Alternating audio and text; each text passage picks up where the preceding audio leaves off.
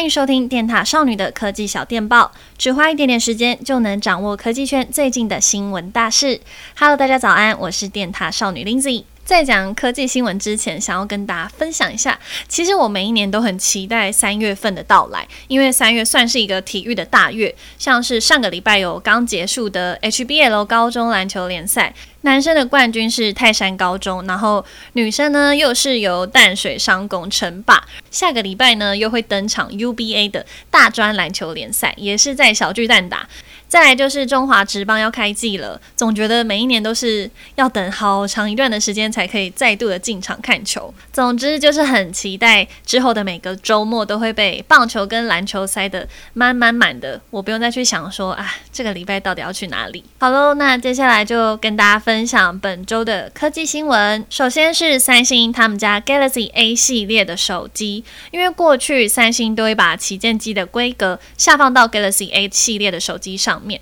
所以每次推出新机的时候都很令人期待，就是觉得可以用比较便宜的价格买到有旗舰机规格的手机。那通常呢，三星都会在第一季的时候发表 Galaxy A 系列的新机。三星也宣布说会在本周举行 Galaxy Awesome Unpack 的线上发表会。那 Awesome 刚好是 A 的开头，好像就意味着说，诶，可能就是会有 A 系列的新手机发表。那就有外媒已经抢先曝光了 Galaxy A72 和 Galaxy A52 的传闻。在规格上面，四 G 版本的 A72 跟 A52 都是采用高通 S720G 的处理器，那五 G 版本的呢，则都是使用高通 S750G 的处理器。荧幕尺寸的部分，Galaxy A72 可能是六点七寸，那 Galaxy A52 呢，则可能是六点五寸。那两款手机都是有支援九十赫兹的荧幕更新率，在 Galaxy A72 五 G 的版本上面是有小小的升级，有支援到一百二十赫兹的荧幕更新率。Galaxy A72 和 Galaxy A52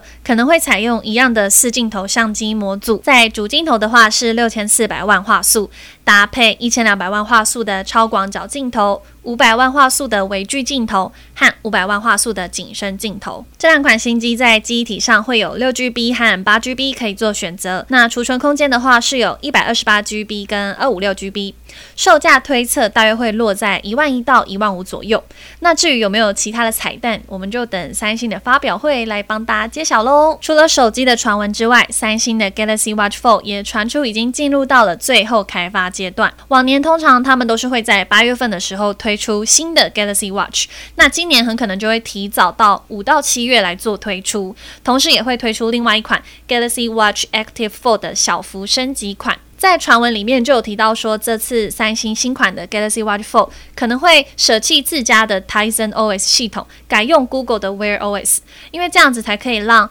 Android 手机可以跟手表有更好的整合性。那另外呢，就是使用者也可以透过语音的方式来呼叫出 Google 助理。那在手表的荧幕可能会使用 AMOLED 的荧幕，另外会搭载心率感测器、GPS 还有 LTE 网络功能。在外观和细节的上面，也可能会跟前一代做出变化。在大家最关心的价格部分，Galaxy Watch 4可能新台币的售价是一万四千五百元，然后 Galaxy Watch Active 4呢，则是新台币一万三千五百元。好，接下来下一则新闻。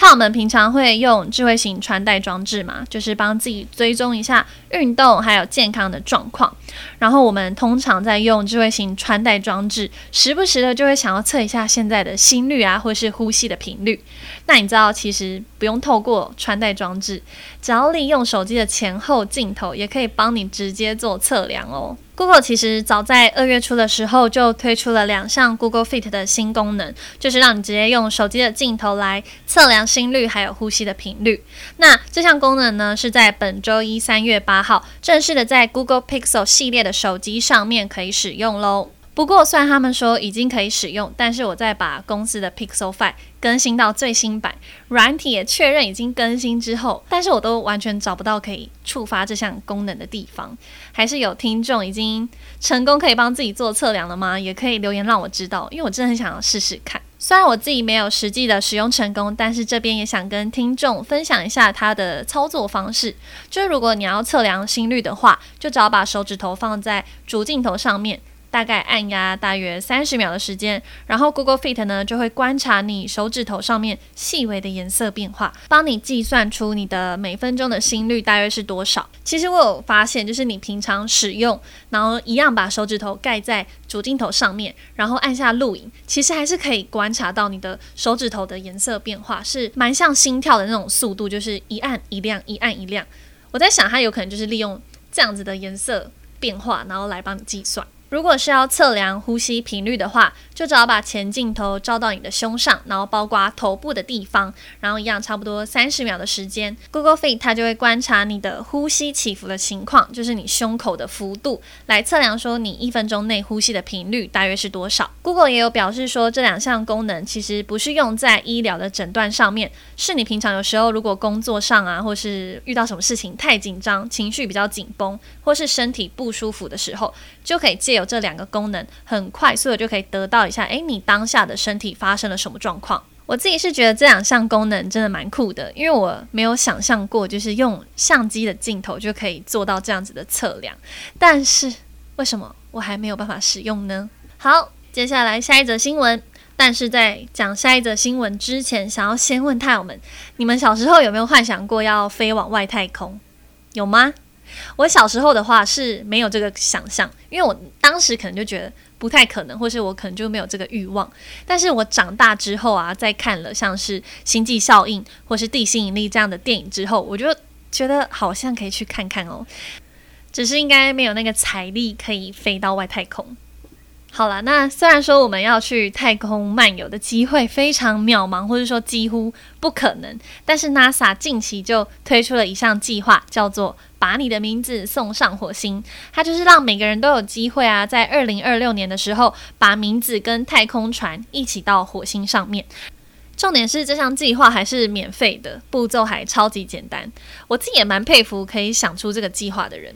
在去年第一期的火星计划中，就已经有千万个地球人就已经把自己的名字送到月球上面去了。但是那时候错过了大家，这一次不要再错过喽，赶快就是进行免费的登录。你只要上网搜寻 “Send your names to Mars” 就可以找到这个官方网页，然后接下来就点选 “Sign up for next flight”，就是申请到下一个航班，然后输入你自己的个人资料啊，按下申请，然后它就会出现一张做的超级逼真的太空船票，然后你自己还可以下载下来当做纪念。依据二零二零的火星计划来看，大家的名字是会被登录在一块芯片上面，然后就会随着太空船一起登陆火星上，而且是会一直留存在上面的哦。虽然我们可能没有办法等到真正火星移民的那一天，也不知道会不会有那一天啊？大家觉得呢？